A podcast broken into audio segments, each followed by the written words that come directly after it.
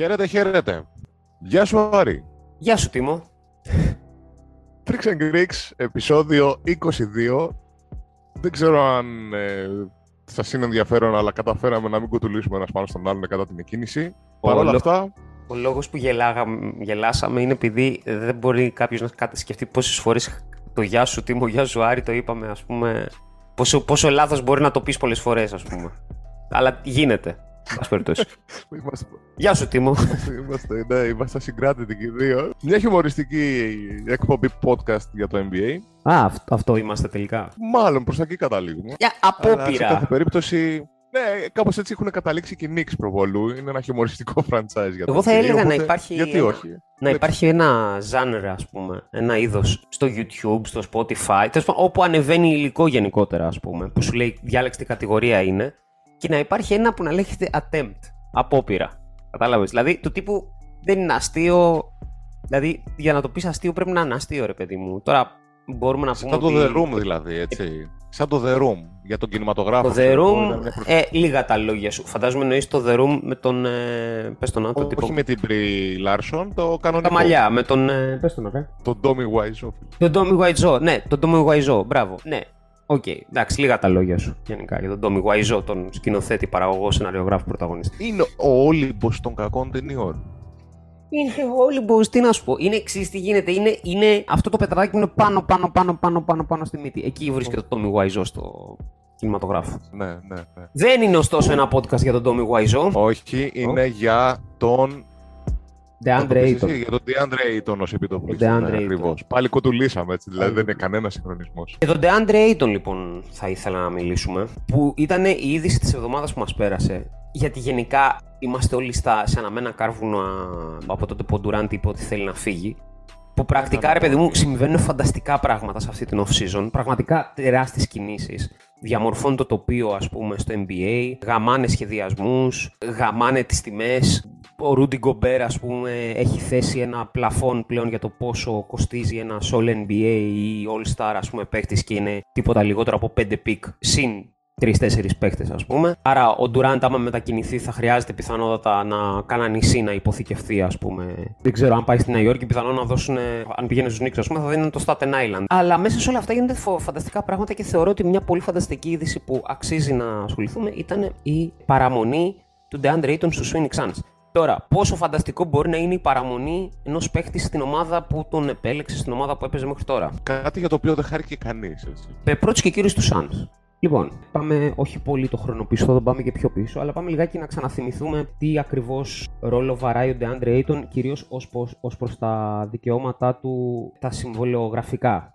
Ο Ayton λοιπόν, ως lottery pick, είναι ακόμα στο rookie contract του. Εντάξει, το rookie contract του λοιπόν, όπως τα περισσότερα στα lottery picks, έχει συνήθως μια δομή 4 χρόνων, εκ των οποίων οι δύο τελευταίες, ας πούμε, είναι restricted free agent. Είναι δηλαδή θεωρητικά free agent, αλλά με την ομάδα που τον έχει, το Phoenix, όπως είχαμε πει σε παλιότερο podcast που είχαμε αναλύσει αυτές τις έννοιες, να έχει το πρώτο και τον τελευταίο λόγο μάλλον να το κρατήσει. Ωραία. Στο να ματσάρει οποιαδήποτε προσφορά Ακριβώς. δεχτεί.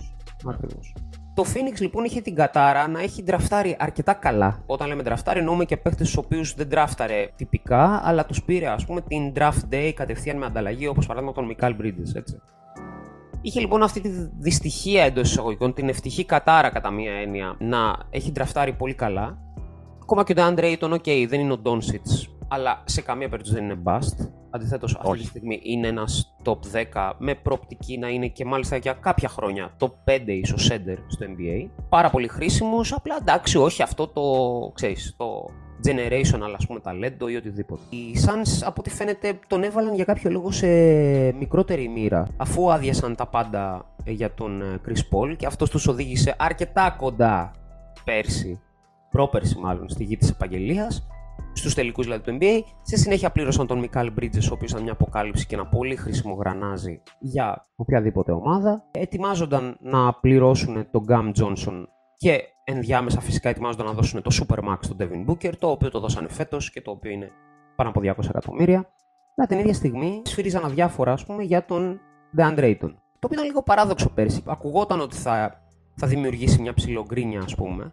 Γιατί ουσιαστικά ο Aiton έμπαινε φέτος την τελευταία του χρονιά στο συμβόλαιό του. Θεωρητικά θα μπορούσε, ας πούμε, κάποια ομάδα να πάει να τον, να τον ζητήσει, να του κάνει μια προσφορά, να υπογράψει, δηλαδή να του προσφέρει ένα offer sheet, όπως λέμε, και ο θεωρητικά ο Aiton να το υπογράψει και οι Suns να είναι αναγκασμένοι ή να το ματσάρουν, να το ισοφαρίσουν ή να τον χάσουν για το απόλυτο 0 του χρόνου. Το οποίο σε κάθε περίπτωση για έναν παίχτη είτε είναι νούμερο ένα pick πρώην είτε όχι, αλλά έναν πραγματικά χρήσιμο παίχτη, προφανώς σε καμία περίπτωση δεν θες να τον χάνεις για τίποτα, έτσι δεν είναι.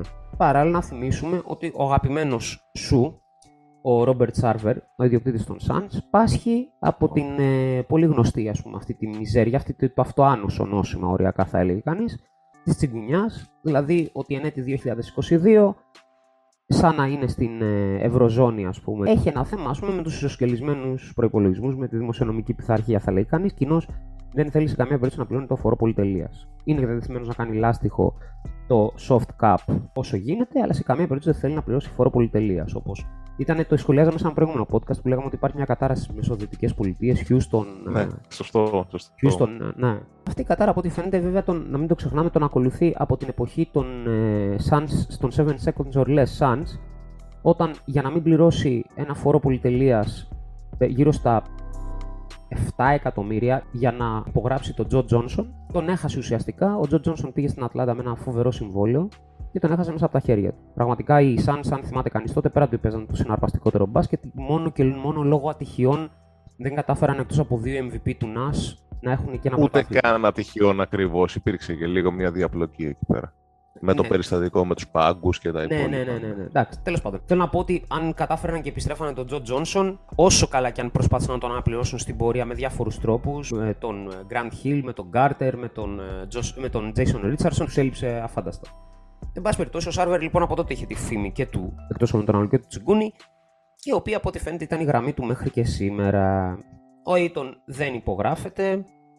Βγαίνει ο KD, λέει θέλω ανταλλαγή και μάλιστα δεν ξέρω αν το έχει πει ρητά ή αν το έχει πενιχθεί ότι η γενικά προτεραιότητά του είναι να πάει στο Phoenix ή στο Miami. Δηλαδή σε δύο ομάδες που ήδη είναι ψηλοκοντέντερ, ας πούμε. Έχουν καλούς προπονητές, έχουν ένα σοβαρό veteran leadership, δηλαδή τον Jimmy Butler από τη μία, τον Chris Paul από την άλλη. Έχουν έναν κορμό παιχτών γύρω-γύρω, τον Bama DeBaggio, τον Tyler Hero, τον uh, Kyle Lowry κτλ. κτλ. Και εντάξει, ο Hero πιθανότατα θα πήγαινε ανταλλαγή. Βέβαια θα ήταν κομμάτι της ανταλλαγής του ο Hero, ξέρω εγώ. Ναι. Όπως αντίστοιχα λοιπόν και στο Phoenix ο Καμ Τζόνσον, ο Μικάλ Μπρίτζε επίσης θα μπορούσαν να είναι κορμός. Κατά πάσα πιθανότητα θα γινόταν αλλαγή, αλλά τέλο πάντων κατάλαβες το, το point, το επιχείρημα. Ναι, είναι contender σοβαρή. Μία είναι ομάδα η οποία έφτασε πρόπερση στους τελικούς, η άλλη έφτασε στην bubble. Είναι εκεί, είναι έτοιμοι. Δηλαδή θέλουν ένα ναι, για να ναι. περάσουν το μπιχ. Και ήταν ναι. κιόλας, μην το ξεχνάμε αυτό. Ήταν φέτος και τα δύο νούμερο ένα seed. Έτσι. Ε, ε, φέτος πέρσι. Ακριβώς. Ανατολή πρώτη ναι, στο Δύση. Ναι, Βέβαια, καταποντίστηκαν στα playoff, αλλά εντάξει. Λιγότερο οι hit που πέσανε. Δεν καταποντίστηκαν οι ναι, όχι, οι hit πέσανε μετά από σοβαρή μάχη, ας πούμε. Αλλά οι Suns καταποντίστηκαν, ας πούμε. Δηλαδή, οι άλλοι ναι, ήταν τραγή έλαφο. Ναι, ναι. Τέλος πάντων, καθώς περνάνε οι μέρες, λοιπόν, από ό,τι φαίνεται οι ατζέντιδες τώρα αυτά τα μαθαίνουμε εκ των υστέρων, αλλά από ό,τι φαίνεται οι ατζέντιδες του Aiton ισχυρίζονταν ότι υπάρχει και έξω αγορά για τον Aiton Υπάρχει δηλαδή, υπάρχουν ομάδες, υπάρχει ενδιαφέρον να του δοθεί ένα max συμβόλαιο ή ό,τι κοντινότερο σε max τέλος πάντων. Δεν έχει δηλαδή τυπικά τα acclaims, δεν έχει τα βραβεία της ατομικής διακρίσης ώστε να πάρει αυτό που λέμε max extension. Εντάξει, αλλά παρόλα αυτά να του δώσουν σοβαρά λεφτά. Την ίδια στιγμή βεβαίως οι Phoenix Suns από ό,τι φαίνεται αυτό δεν το πέραν πολύ στα σοβαρά τους έλεγαν ότι υπάρχουν ομάδες εκεί έξω και μάλιστα αυτές τις ακούγαμε. Ακούγαμε παραδείγματος χάρη για το Detroit. Ακούγαμε για το, για το San Antonio. Ακούγαμε, μπράβο, ακούγαμε και για την Ινδιάνα. Το Detroit έκλεισε, η αλήθεια είναι η πόρτα αρκετά γρήγορα. Όταν ε, στο ημέρα του draft έκαναν ανταλλαγή και πήραν τον Jalen Duren, έχουν κρατήσει τον Isaiah Stewart και έκαναν και την ανταλλαγή και πήραν τον Erlen Noel, ας πούμε, για να αδειάσει η Νέα Υόρκη από cap room, ας πούμε, για να πάρει τον Branson. Εντάξει, ό,τι και να είναι, δεν το συζητάμε, είναι, έχει τρεις παίχτε αυτή τη στιγμή, οι οποίοι είναι εννοείται ότι έχουν ακόμα χιλιόμετρα μπροστά τους και οι οποίοι είναι, αξίζουν, είναι αρκετά καλοί ώστε να αξίζουν να παίζουν το NBA. Τώρα, είναι οι καλύτεροι σέντερ στη θέση τους, προφανώς και όχι. Και οι τρεις μαζί κάνουν έναν βασικό σέντερ του NBA. Μπορεί και ναι, μπορεί και όχι, αλλά σε κάθε περίπτωση, επειδή μου, είναι τρεις legit παίχτες, ας πούμε. Εντάξει, ο Ντούρεν δεν τον έχουμε δει, αλλά φαίνεται legit κι αυτός. Ωραία. Άρα πάει το Detroit. Αυτό από ό,τι φαίνεται έπεισε τους ε, ηθήνοντες στο Phoenix ότι δεν υπάρχει αυτή η αγορά, ότι κλείνει όλο και περισσότερο η αγορά. Οπότε πλέον από ό,τι φαίνεται στο ανόητο μυαλό τους τους είχε απομείνει ότι πλέον δεν κινδυνεύουμε από το να έρθει κάποια ομάδα και να τα ακουμπήσει για τον Νέιτον ώστε να χρειάζεται να ματσάρουμε την προσφορά. Και το μόνο Μα που δεν είναι μας πολύ απο- γελίο αυτό. Δεν είναι πραγματικά αστείο αυτό, άμα το και πεις το τώρα. μόνο, το μόνο που μας απομένει είναι απλώς να βρούμε τον κατάλληλο τρόπο ώστε να τον στείλουμε κάπου για να πάρουμε τον Kevin Durant. Εντάξει, αυτό ήταν το μόνο δηλαδή από ένα σημείο και μετά που έπαιζε στο, στο νου τους. Έπαιζε μάλιστα αυτό σε τόσο μεγάλο βαθμό, αυτή η αλαζονία σε τόσο μεγάλο βαθμό που πήγαινε η Ινδιάνα, από ό,τι φαίνεται η Ινδιάνα όντως τα σοβαρά ήθελε τον Νέιτον να τον ταιριάξει με τον Χάλι Μπάρτον, που μεταξύ μας θα ήταν ένα πολύ, πολύ όμορφο τάντεμ, πολύ υποτιμημένο τάντεμ ψηλού κοντού.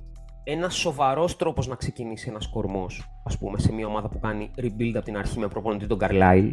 Εντάξει. Και η οποία έχει πικάρει ήδη δύο χρόνια σοβαρά καλά και έχει cap room και πάει λέγοντας. Και πηγαίναν και τους λέγανε τρέλες. Η Ινδιάνα ζήταγε τον Ayton και οι άλλοι τους λέγανε θα σας τον δώσουμε αν μας δώσετε τον Myles Turner, τον ε, Duarte και το pick, ένα pick πρώτου γύρου. Έλεος. Που για παίχτη που κινδυνεύεις να τον χάσεις, παίχτη που θα δώσεις έτσι κι αλλιώς, που, οκ, υπάρχει αγορά εκεί έξω, αλλά πράγματι δεν είναι ατελείωτη, αλλά δεν σημαίνει ότι δεν υπάρχει. Εντάξει. Λες κάπου όπα. Τη στιγμή μάλιστα που ο Τέρνερ, που εγώ να το πιστέψω ότι ο, ο DeAndre Ayton είναι ένας πολύ καλύτερος μπασκετμπολίστας από τον Miles Turner. Όμως ο Miles Turner την ίδια στιγμή είναι ένα τρομερό asset γιατί κάνει πολύ συγκεκριμένα πράγματα, τα κάνει καλά και ταυτόχρονα έχει ένα εκπληκτικά φιλικό συμβόλαιο 17,5 εκατομμυρίων το χρόνο ακατέβατα, το οποίο λύγει κιόλας. Εντάξει. Οι άλλοι να τα δώσουν όλα και οι Suns να μην χάσουν τίποτα, ας πούμε, στη συγκεκριμένη περίπτωση. Κάποια στιγμή λοιπόν, και αυτό έχει μια σημασία, ο Bobby Marks πετάει, ο οποίος είναι μια από τι, κατά τη γνώμη μου, τέλος πάντων τον εκτιμώ πολύ, μια από τις σοβαρές φωνές, ας πούμε. Ειδικά σε ό,τι αφορά το, την, αν- τη, τη σύνδεση Cup και trade rumors, ας πούμε. Λέει, πετάει ένα trade το οποίο θα μπορούσε να γίνει. Για να, συ- για να πούμε κάτι εδώ, ποτέ άνθρωποι οι οποίοι δουλεύουν στο E ESPN, όποιο και αν είναι το πόστο τους, είτε είναι τηλεμαϊντανοί τύπου Stephen A. Smith, είτε είναι insiders που λένε τα, τα trades όπως ο Woz, είτε η Malik Andrews που κάνει παρουσίαση, είτε ο Windhorst ο οποίος είναι ο insider του LeBron ε, και των Lakers, ite ο Bobby Marks ο οποίος ασχολείται με το Cup, είτε ο Kendrick Perkins ο οποίος βγαίνει και λέει βλακίες, Μαλακίες, ναι, δεν είναι. αυτός δεν Κανένα κάνει γιατί... δεν λέει γενικό και αορίστο. Όταν δηλαδή θα βγει και θα πει Α, ακούστε μια ιδέα που έχω, να το ξέρουμε αυτό, δεν είναι ποτέ μια ιδέα που έχει. Είναι κάτι το οποίο κάπου υπάρχει. Και αυτός βοηθάει να πολλαπλασιαστεί. Ωραία. Από ό,τι φαίνεται λοιπόν, κάποια στιγμή δεν έχει τόσο σημασία αν θα έβγαινε, αν μας αρέσει αυτό το trade, αλλά πετάει τέλος πάντων ένα trade τεσσάρων ομάδων, είτε για το Miami είτε για το Phoenix.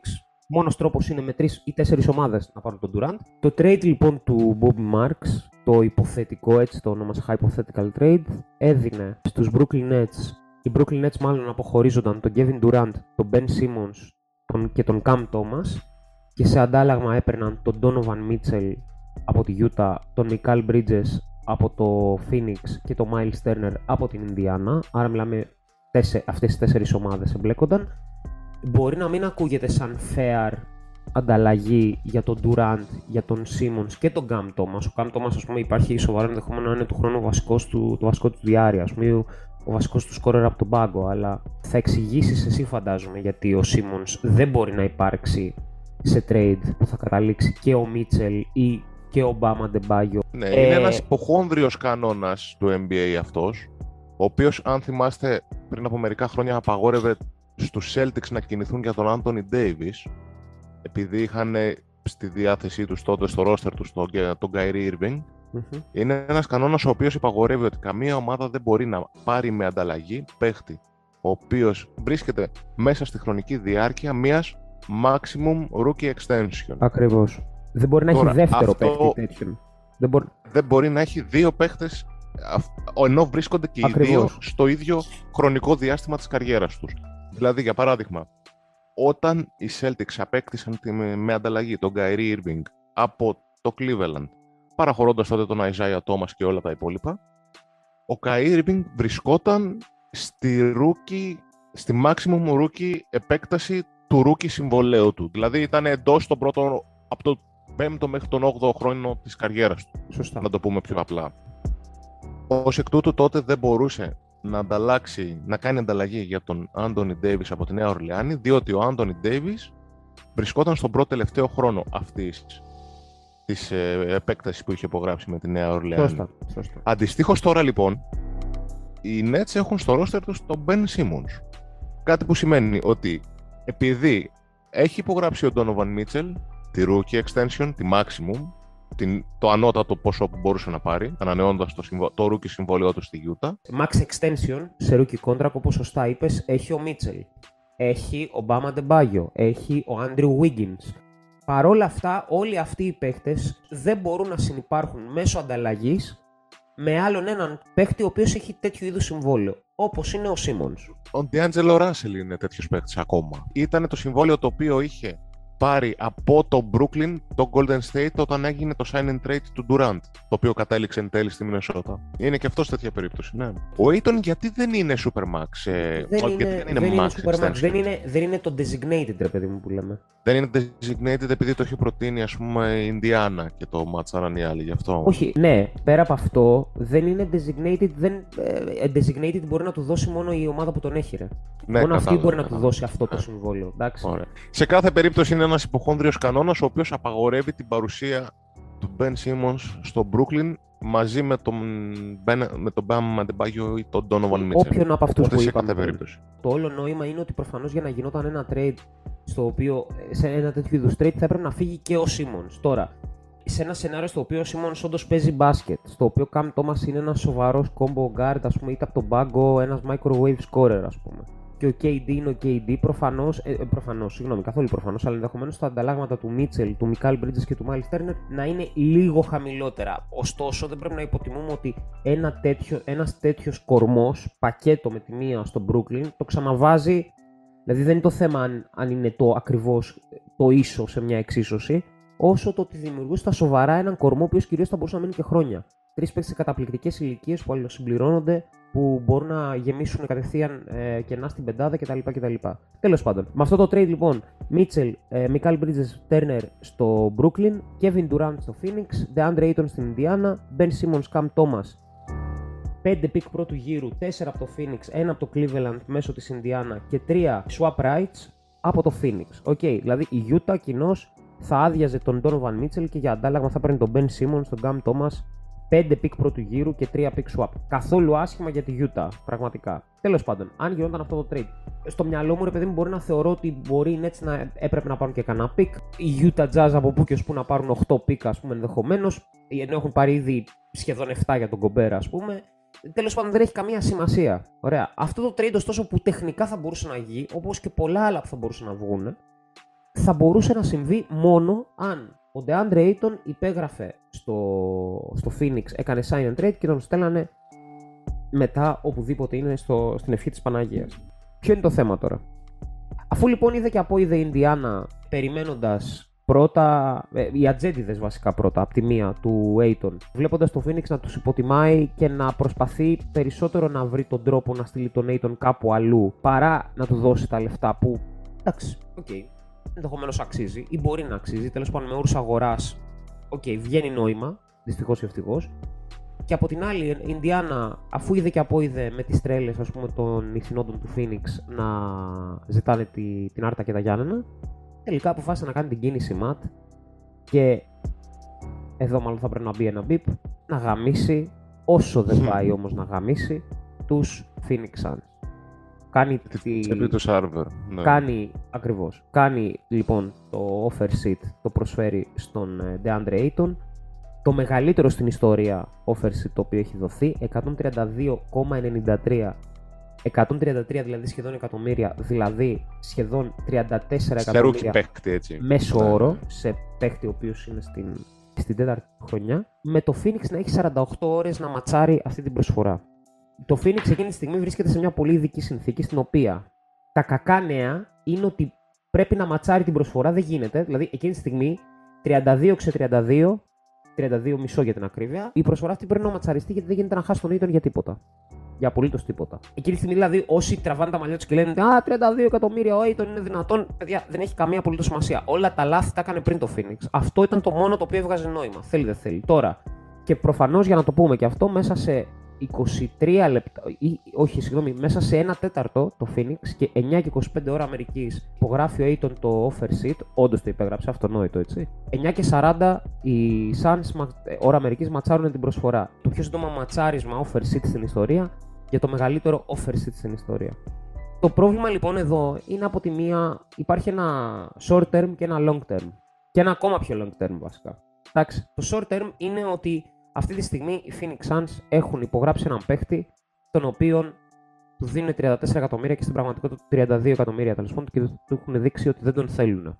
Τον έχουν απαξιώσει κιόλας. Ναι. Δηλαδή το ξέρει όλος ο κόσμος, το ξέρουν και οι ναι, καθαρίστρες ναι, ναι. στο NBA ότι δεν θέλουν τον DeAndre Ayton. Δηλαδή, σκέψου τώρα τον Ayton, ο οποίος τελειώνει την περσινή σεζόν στο 7ο παιχνίδι που τους ξεφτιλίζει τον Dallas λέγοντας τον Monty Williams ότι δεν θέλω να ξαναμπω εκεί μέσα να παίξω. Ο Monty Williams που είναι γενικά συμπαθής. Δεν είναι το Κρύβερ τοξικός, αλλά το καρφώνει αυτό. Το λέει δηλαδή το τι μου είπε αυτό ο Aiton. Αφού έχει προηγηθεί μια χρονιά πραγματικά καλού μπάσκετ από τον Aiton, το ότι στον 7ο, στον 7ο αγώνα με τον Dallas ο Aiton ήταν χάλια, δεν λέει απολύτως τίποτα και ο Booker και ο Paul ήταν χάλια. Όλο το Phoenix ήταν χάλια. Έχει προηγηθεί λοιπόν μια σεζόν καλού μπάσκετ από τον Aiton που από αυτό έχει προηγηθεί ένα καλοκαίρι στο οποίο οι Suns δεν υπογράφουν την extension του Aiton. Και αφού γίνονται όλα αυτά, πλέον θα τον έχουν για τέσσερα γεμάτα χρόνια στραβωμένο και πιθανότητα χωρίς όρεξη να, έχει, να παίξει μπάσκετ ένα παιδί το οποίο έτσι κι αλλιώς όχι σε ακραίο βαθμό, αλλά μάλλον είχε και ζητήματα να βρίσκει κίνητρο έτσι κι αλλιώς. Ο Aiton, θυμί, θυμίζω τα δύο πρώτα χρόνια που ήταν ε, πρωτού έρθει ο Chris Paul, ας πούμε, και του δείξει tough love, στην οποία κάπως ανταποκρίθηκε, αλλά μάλλον στο τέλος κουράστηκε και από αυτήν λίγο ο Ντεάντρε. Ήταν ένα παιδί το οποίο γενικώς ε, στηριζόταν πάρα πολύ στη δύναμη και στα πράγματα που είχε ψευτομάθει στο κολέγιο.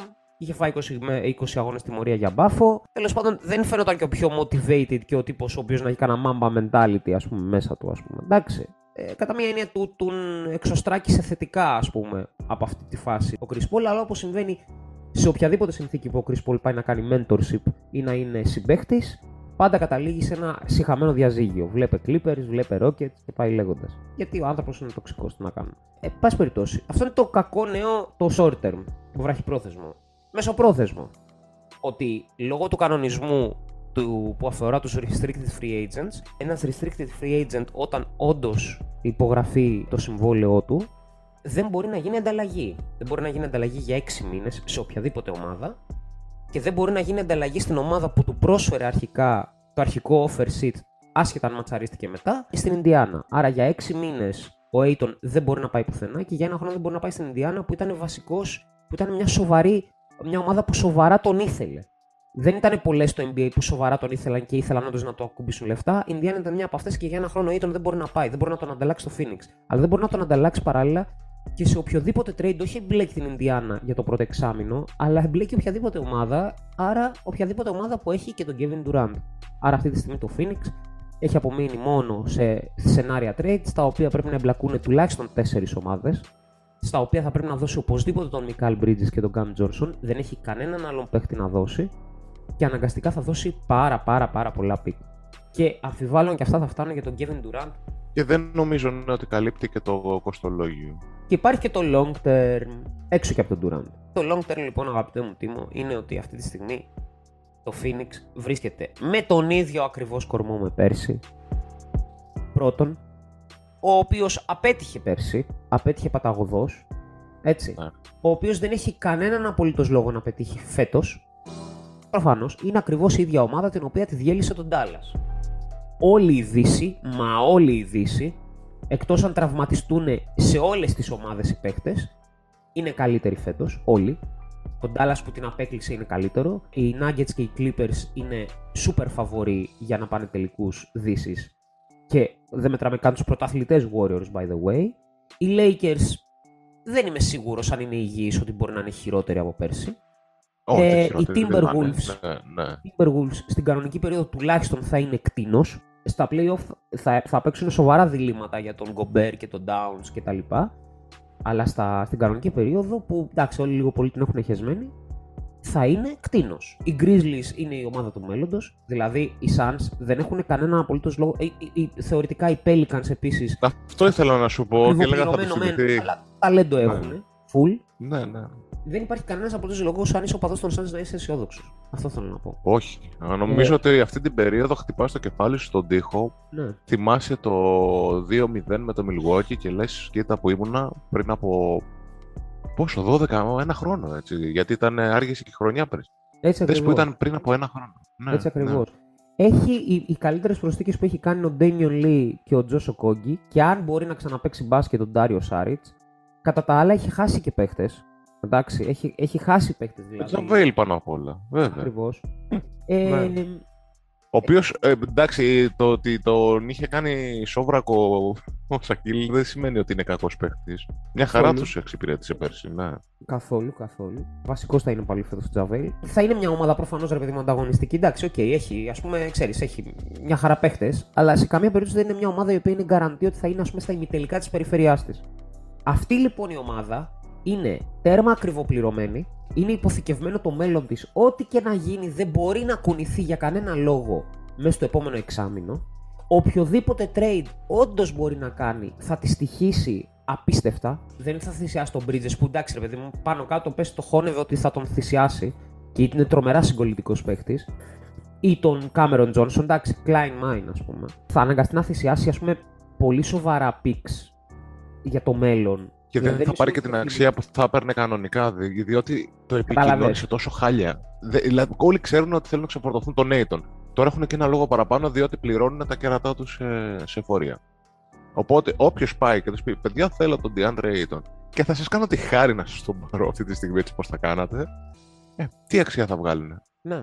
Δεν μπορούν καν να αξιοποιήσουν το ρόστερ που έχουν ε, σε επίπεδο μάρκες. Στο καζίνο, ξέρω εγώ. Δεν μπορούν να το κάνουν ούτε καν ναι, αυτό. ναι, ναι, ναι. Κοροϊδεύαμε τον Γκρίφιν έτσι πέρσι τέτοιο καιρό. Τώρα αυτή τη στιγμή είναι από τους πιο ακριβούς εντός εισαγωγικών στο, στο μεταγραφικό παζάρι οτιδήποτε έχει η Νέα Ορλεάν. Δηλαδή αυτή τη στιγμή η Νέα Ορλεάν μπορεί να πάει και να πει: Έχω έναν All Star εδώ, έχω και pick τα οποία μετράνε πολύ, έχω και τον Herb Jones και τον Αλβαράδο και όλα αυτά. Για σκεφτείτε το. Αλλά δεν θα πουλήσω το, το τομάρι μου, τα νεφρά μου, ξέρω εγώ, για οτιδήποτε. Είναι ακριβή πλέον οι παίχτες της Νέας Ορλεάνης. Το Phoenix είναι το ακριβώς αντίθετο. Οι Lakers είναι οι δάσκαλοι σε αυτό το πράγμα. Δηλαδή ξεφτιλίζουν όλα τους τα assets από μόνοι τους, δεν χρειάζεται. Και, οκ. Φίλε, Δεν α, ξέρω πού ήθελα να καταλήξω, απλά ήθελα να αποθεώσω την Νέα Ορλεάνη. για κάποιο θα, σου λόγο. πω, θα σου πω μόνο το εξής, πρόσεξε με. Του χρόνου το cap των Suns ουσιαστικά από το cap βρίσκονται 40, 45 εκατομμύρια κοντά κάτω. Εντάξει, μείον. Αυτό αντιστοιχεί σε φόρο πολυτελείας 35 εκατομμύρια. Ο Σάρβερ που δεν ήθελε να πληρώσει τίποτα θα πληρώσει 35 εκατομμύρια φόρο. Και το οποίο να εντάξει πιάνει είναι, είναι εκπληκτικό. Δηλαδή λες ακριβώς, ακριβώς αυτό, που χρεια... μα ακριβώς αυτό που χρειαζόταν. Πώς να σου το πω. Εντάξει. Πάμε παρακάτω. Υπάρχει ακόμα χειρότερο, ρε παιδί μου. Το κόστος της ομάδας θα είναι 168 εκατομμύρια φέτος. Ωραία. Αυτό το ρόστερ θα επιστρέψει, θα είναι ανταγωνιστικό σχετικά. Είναι ένα ρόστερ το οποίο κανονικά με βάση ας πούμε την ονομαστική του αξία και όχι τις πραγματικές χημίες και δυναμικές και συστήματα κτλ. κτλ. Με βάση την ονομαστική του αξία είναι ας πούμε το τρίτο, τέταρτο καλύτερο στη Δύση. Εντάξει, ονομαστικές αξίες. Ναι, βελτιώθηκαν Α- όλοι οι άλλοι όμως. Αυτές, αυτές οι ονομαστικές αξίες λοιπόν α- για το τέταρτο καλύτερο ρόστερ ας πούμε της Δύσης, πέμπτο, αξίζουν 168 εκατομμύρια. 168 εκατομμύρια για 14 παίκτες. Το 2024-2025, σε δύο χρόνια μετά από την επόμενη χρονιά που μας έρχεται τώρα, θα κοστίζει 20 εκατομμύρια λιγότερα, 148, 5 παίχτες μόνο. Ω, 5 Ναι. παίχτες θα κοστίζουν 148 εκατομμύρια του Phoenix. Booker 50, Aiton 35, Chris Paul 30, Mikal Bridges 23 και Landry Summit 11. Πάρτο. Α, και μην ξεχνάμε, όχι αυτό το καλοκαίρι, το επόμενο, Cameron Johnson Restricted Free Agent. Καλησπέρα σας. Ε, νομίζω ότι εκεί πέρα. Ένα δεν θα το 15 και τολμήσουν καν. εκεί στο νερό για πλάκα, δεν το συζητάμε. Εντάξει. Δεν θα το τολμήσουν καν. Τι να κάνουν εκεί πέρα. Άρα, φόρο πολυτελεία θέλουν να αποφύγουν, φόρο πολυτελεία πλήρωσαν. Durant ήθελαν, Durant δεν θα πάρουν. Aiton ήθελαν να τον κάνουν asset, κατσικώθηκαν με τον Aiton και όχι απλά το ακριβά, αλλά και για ένα μικρό διάστημα. 6 μηνών. Που ε, ρε παιδί μου, εδώ βλέπεις, ας πούμε, και ότι με δεδομένο ότι οι α- οι αθλητές είναι άνθρωποι, δεν είναι λογιστικά, ας πούμε, κελιά. Πώς να παίξει μπάσκετ τώρα ο άλλος, ας πούμε; Ή φαίνεται ένας παίκτης που χρειάζεται τις συνθήκες. Χρειάζεται τον Golden State του, ρε παιδί μου, πώς να σου το πω. Εντάξει, χρειάζεται λίγο το μέρος στο οποίο θα τον βελτιώνουν στα σοβαρά, κάνοντα, αυξάνοντας την Ναι, αυτοεκτίμηση. ναι, ναι. Αυτό Μα που από έκαναν τη στο στιγμή Wiggins. που δηλαδή. έγινε ο Wiggins. Ναι, αυτό που Ακριβώς. έγινε, από τη στιγμή που έγινε ο Wiggins All Star, δεν, ε, δεν μπορείς να απορρίψεις οποιονδήποτε ως καμένο χαρτί, Ρε, ας ο, πούμε. ο Wiggins είχε και το ταλέντο, αλλά είναι αυτό που έλεγε κάποια στιγμή. Γιατί ο Draymond. Aiton δεν έχει το ταλέντο. Ναι, ναι, φυσικά. Άμα. φυσικά. Α, είναι αυτό που έλεγε Ναι. ο Draymond, ότι παιδιά δεν. ε, όλοι λένε και ο Butler έλεγε ότι δεν είναι ο Wiggins το πρόβλημά μου, ας πούμε, παιδί μου. Δηλαδή είναι ο οργανισμός, υπάρχει θέμα εκεί πέρα. Αντίστοιχα λοιπόν στο Phoenix, το οποίο εντάξει δεν είναι τραγικός οργανισμός, ας πούμε, αλλά πραγματικά. Την είχαμε ξανασυζητήσει αυτή τη, την περίπτωση. Το Phoenix είναι μια περίπτωση που το καλό ξεκινάει από το head coach και κάτω. Η- Η Ναι, κεφαλή ναι. βρωμάει, αλλά Ναι, το ναι. σώμα είναι μια χαρά. Είναι περίεργη περίπτωση αυτή. Ναι. Είναι η ιδιοκτησία, δεν ξέρω καν ποιος είναι ο GM και τι σκάτα κάνει και τι αποφασίζουν και πώς τα κάνουν. Αλλά είναι για τα μπάζα ό,τι είναι πάνω από το Monty Williams και από κάτω φτιάξανε μια πάρα πάρα πολύ καλή ομάδα, ας πούμε, εξέλιξαν παίχτες, αφού άφησαν ένα αποτύπωμα όσο να είναι, φτιάξαν κάτι πολύ καλύτερο από όσο ήταν διατεθειμένοι να πληρώσουν κιόλας από ό,τι αποδείχτηκε. Είναι πολύ, πολύ κακοδομημένο franchise οι- οι Suns. Γιατί ακριβώς δεν έχουν ηγεσία. Και πήγαν οι στρατιώτες, ας πούμε, ξέρεις, να πάρουν ε, τον πόλεμο που λέει ο λόγος και ξέρεις, δεν δουλεύει έτσι σωστά. Το αντίθετο πρέπει να συμβαίνει. Πρέπει να είναι η κεφαλή καλά, πώς είναι το Golden State, που έχει ιδιοκτησία που λέει θα πληρώσω όσο χρειάζεται. Είναι ο Myers, είναι ο Kerr, και από εκεί και πέρα, ό,τι τους πηγαίνουν, το κάνουν όλοι στα Να σου πω κάτι. Το ο- μετατρέπουν. Ο Τζο Λακόμπ φέτος βγήκε πριν από λίγο καιρό και είπε ότι κοίταξε να δείτε, του χρόνου παραδείγματος χάρη που πλ- θα πρέπει να πληρώσουμε τον Jordan Poole και τον Wiggins, λέει δεν θα σας πω ψέματα. Θα πρέπει να το ξέρουν οι οπαδοί μας. Είναι πολύ πιθανό να μην μπορέσουμε να το κρατήσουμε. Λέει για φέτος καλά, είμαστε καλά. Δηλαδή θα πληρώσω το φόρο πολυτελείας του, εντάξει, είναι σχετικά συγκρατημένος, σχετικά συγκρατημένος ο φόρος πολυτελείας. Του χρόνου δεν μπορούμε. Το καταλαβαίνει, ρε παιδί μου, το καταλαβαίνω. Τέλος πάντων, συστημικά μιλώντας, το καταλαβαίνεις αυτό, γιατί κατά τα άλλα, εντάξει, μιλάμε για πολυδισεκατομμυρίουχου, ας πούμε, σε ένα καπιταλιστικό σύστημα κτλ. κτλ. Εντάξει, δεν- αλίμονο. Αλλά ρε παιδί μου, σου λέει, ας πούμε, το Golden State, ότι μισό λεπτάκι, παιδιά, εγώ δίνω 150 εκατομμύρια το χρόνο, ας πούμε, 140, 130, αλλά δίνω σε τρεις παίκτες του οποίους τους διάλεξα από τον draft. Και θα πληρώσω και τον Bull τέταρτο που διάλεξα από τον draft. Καλά, ξεκάθαρα. τι Και το τους, συζητάμε και τους τώρα. καλλιέργησα μόνος μου. Δηλαδή ο μόνος Είχα που αυτή, θα την, πάρει... είχα αυτή την κουβέντα, ναι, ναι, είχα αυτή την Είναι ο κουβέντα Wiggins. στο, στο Reddit τις προάλλες, που γκρίνιαζαν, ε, ήταν εκεί πέρα κάτι Celtics ήταν μάλιστα ο ένας, ξέρεις, στην, στην τωρινή τους Τέλειο, εκδοχή, ας πούμε, ότι δίνει, υπέροχο περισσότερο, fan ότι base, δίνει ναι. περισσότερο. και ναι, η αμπλαούμπλα γενικά, όντως υπέροχο fanbase. Και έλεγε ναι, παιδί, έχουν λεφτά και μαμού και το έχουν φτιάξει έτσι, ώστε ώστε Warriors, ε, μάφια και ξέρεις, μαλακίες. Και του λέω ναι, που είναι πολύ εγκληματικό ξέρω εγώ αυτό που κάνουν οι Warriors το ότι δεν έδωσαν τα λεφτά τους στο Mosgov αλλά στον Kevin Durant κατά τη διάρκεια του Cap Spike και ότι χρησιμοποιούν τα bird rights 40 χρόνια μετά την εφαρμογή του κανονισμού. Δηλαδή, τι έχουν κάνει διαφορετικά οι Warriors από ό,τι θα πρέπει να Οι κάνουν όλοι οι Warriors, υπόλοιποι; ας το, ας το συνειδητοποιήσουμε, το μόνο πράγμα που οι Warriors έκαναν ε, ας πούμε κάπως οπορτουνιστικά ήταν ότι ακριβώς την κατάλληλη στιγμή είχαν φροντίσει που και πάλι έτσι με τον ε, Στεφ ας πούμε, να, να είναι αμφίβολο το αν θα μπορέσει να παίξει σοβαρό μπάσκετ με τους τραυματισμούς που είχε στην αρχή της καριέρας του. Και του έδωσαν ένα συμβόλαιο το οποίο αποδείχθηκε τρία χρόνια μετά χρυσάφι το οποίο έδινε το περιθώριο ακριβώς στη στιγμή που ανέγινόταν το Cap Spike να πάρω τον Durant. Τέλος. Τέλος. Δεν υπάρχει τίποτα άλλο. Τα, όλα τα υπόλοιπα είναι ή ντραφτάρισμα ή έξυπνες κινήσεις. Έξυπνες κινήσεις τύπου να μην δώσουν τον Clay Thompson για να τον Love, έξυπνες κινήσεις να πάρουν τον Iguodala. Αλλά αυτό δεν είναι απλά έξυπνο. Αυτό είναι η κίνηση που άλλαξε το μπάσκετ. Έξυπνες κινήσεις. Έξυπνο είναι ο Γκουαντάλα, ο Μπόγκουτ. Ακριβώς ο Μπόγκουτ για το Μόντα Έλλη ή παραδείγματος χάρη το να φροντίσουν να είναι τόσο καλός οργανισμός ότι φεύγοντας ο Ντουράντ. Τους πετάγανε γιαούρτια, αν θυμάσαι έτσι. Θυμάσαι Ναι, τότε ναι, που να είχε φύγει. πάει ο Λέικαπ τότε; Ναι. ναι, ναι. ο ναι. Durant να φύγει με sign and trade, ώστε να μπορέσουν να πάρουν τον D'Angelo Russell, στο οποίο στη συνέχεια να μπορέσουν να τον κάνουν ως φίλο Ναι. του Towns, να τον κάνουν ε, τον ε, Κουμίγκα και τον Wiggins. Και της ουσίας ο Kevin Durant φεύγοντας να πετάει πίσω, ξέρεις, τα ψυχουλάκια του κοντορεβιθούλη, ας πούμε. Ναι. Για να τους έσωσε τη δυναστεία με λίγα λόγια. Τους λέει: Παιδιά, θα σας αφήσω κανένα δυο asset. Ξέρετε εσείς τι θα κάνετε. Και Ναι, αλλά εμείς αυτό πρόσεξε. έγινε. Την ίδια στιγμή όμως πήγαν και πήρανε, πήρανε και τον Bull όμως. Τον πήρανε Ναι, χαμηλά ναι. στο lottery. Ο Πουλ ήταν να, να είναι undrafted. Δεν ήταν projected ο Πουλ. Εντάξει, όμως τελικά ο Bull τον δια... δηλαδή, ρε παιδί μου, τον Bull τον διάλεξαν όμως χαμηλά στον πρώτο γύρο. Δηλαδή. Ναι, ναι, ναι. Μα, έχουν- μα πρόσεξε, έχουνε, ήταν ρε παιδί μου, Οι projected άνθρωποι να ξέρουν είναι τι κάνουν, undrafted. τελείωσε. Αυτό, αυτό. Το πήραν στο 28. Ενώ δεν θα ήταν στο 60. Ξύναν το κεφάλι τους. Θυμάμαι την, με την ώρα που το επέλεξαν και μάλιστα ακούω ένα κανάλι, κάτι πιτσιρικάδες οι οποίοι το κάνουν εδώ και χρόνια αυτό το πράγμα, ειδικά με τον draft. Οι οποίοι λέγανε Ποιος είναι αυτός; Αυτός ήταν undrafted. Αλλά Warriors είναι, κάτι θα ξέρουν. Ε, ορίστε. Ξέρεις, το έχουν κερδίσει αυτό. Είναι το αντίθετο από αυτό που συζητάγαμε τις προάλλες για τον Detroit και το Sacramento. Και βγήκε ο Lacob και λέει ότι εντάξει, φέτος θα μπορέσουμε για να πάμε μήπως κάνουμε το back to back, αλλά παιδιά του χρόνου δεν ξέρουμε αν θα μπορέσουμε να επιστρέψουμε την ίδια ομάδα. Και ρε παιδί μου, αυτό το ακούς, ας πούμε. Όχι μόνο για την ειλικρίνεια, ας πούμε, του πράγματος, αλλά ρε παιδί μου, σου λέει ότι να σας πω, παιδιά, OK, okay, καλός ή κακός, μπαίνουμε στο φόρο πολυτελείας. Ε, δεν θα μπούμε και δεν θα βουτήξουμε. Δηλαδή, sorry κιόλας, ας πούμε, ξέρεις. Δεν θα, δεν θα το κάνουμε αυτό. Ναι, δεν γίνεται να φτιάξεις μια λίγκα στην οποία οι Warriors θα είναι μόνιμα για να επιστρέψουν ας πούμε, παίκτες. Κάποια στιγμή θα σου πει, θα σου πω, εντάξει, OK, okay, παιδιά θα κάνουμε τράμπα τους παίκτες, θα πάρουμε ένα ωραίο pick κάπου το οποίο θα σκίσουμε τον πισινό μας, ας πούμε, να το κάνουμε την επόμενη κλεψιά, ας πούμε, του draft. ώστε να μπορούμε να έχουμε την ευελιξία με rookie contracts να βγάζουμε διαμάντια, ας πούμε. Εν πάση περιπτώσει, ε, για να επιστρέψουμε στο Phoenix λοιπόν, είναι, είναι τρομερό. Δεν ξέρω πραγματικά αν η Ινδιάνα το έκανε σκόπιμα. Δεν ξέρω ειλικρινά αν ο Καρλάιλ, ας πούμε, έχει κάποιο beef από τις μέρες του στον Dallas, αν τότε δεν θυμάμαι αν είχε παίξει κάποιο beef με το με τους Σάνσον Νταντώνη, δεν, δεν ξέρω ειλικρινά ας πούμε. Όχι, ε. μόνο τι beef να έχει. Ναι. το Golden State, το We Believe ας πούμε μπορεί να είχε κάποιο beef τώρα με το Phoenix, όχι.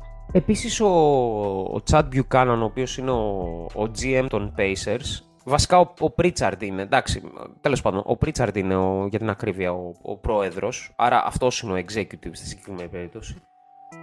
Ο Μπιουκάναν πιστώνεται ότι κάποια στιγμή όταν ήταν στους Blazers εκεί πέρα, ανθιποβοηθό, ήταν αυτός που είχε σκεφτεί το trade με τον Gerald Wallace που τελικά κατέληξε να γίνει ο Lillard. Αλλά. Δεν, δεν, δεν μπορώ να το. Δεν, δεν, δεν, το λέω χαριτολογώντας, αλλά ειλικρινά. Δεν είναι ότι δεν μπορώ να πιστέψω ότι οι Pacers θα δίναν 130 εκατομμύρια για τον Νέιτον, γιατί θεωρώ ότι αυτή είναι η αγορά, ειδικά έτσι όπως ανεβαίνει πλέον και το cap και φέτος ανέβηκε. OK, okay, τα 30 μοιάζουν περισσότερο με τα 25 δύο χρόνια πριν, παρά με τα 30, ξέρω εγώ, που ξέραμε. Ναι, ναι Εντάξει. Ναι, συμφωνώ. Δηλαδή αυτή τη στιγμή ναι. οι, οι, elite παίχτες δεν παίρνουν 35, παίρνουν 50. Παίρνουν Ακριβώς αυτό. αυτό. Εντάξει, οπότε... Έχουμε μπει πλέον στη, στην περίοδο του 50 και πριν από 5 χρόνια τα 40 ήταν φρίκη. Ναι, ναι, τώρα δεν υπογράφεται ας πούμε maximum συμβόλαιο που δεν, δεν βγάζει 50 κάπου στο τέλος. Στην τελευταία χρονιά. OK, okay, άρα θέλω να πω ότι είναι αρκετά φυσιολογικό αυτό για τον Έιτον. Για ένα center 24 χρονών, ας πούμε. Και βεβαίως οι Pacers rebuilding κάνουν, χώρο έχουν, μια χαρά. Αλλά από την άλλη, μπροστά στο πόσο, πόσο πολύ τους γάμησαν και πόσο προφανές. Ξέρεις τι δεν καταλαβαίνω, συγγνώμη που σε διακόπτω. Ξέρεις τι δεν καταλαβαίνω. Ότι θα την πάταγαν. Νομίζανε ότι θα τον κρατάγανε με την qualifying offer, ας πούμε. Αυτό ήταν το πλάνο. Δεν θα ε... βρισκόταν μια ομάδα να του δώσει 20 εκατομμύρια.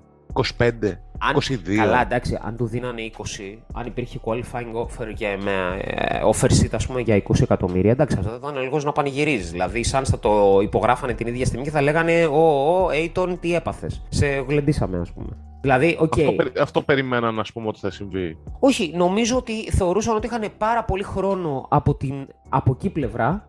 Την από εκεί πλευρά εννοούμε την υπόλοιπη αγορά του NBA συν την μεριά του Aiton και ότι στην πραγματικότητα ήταν καθαρά στο χέρι τους το πού και πότε και με πόσο θα μετακινηθεί ο Aiton στην επόμενη ομάδα. Ναι. Τρομερά ναι. λαζονικό. Οποιοδήποτε... Ναι, αυτό και, και βλαμμένο. Οποιοδήποτε offer θα τον κλείδωνε για ένα εξάμεινο.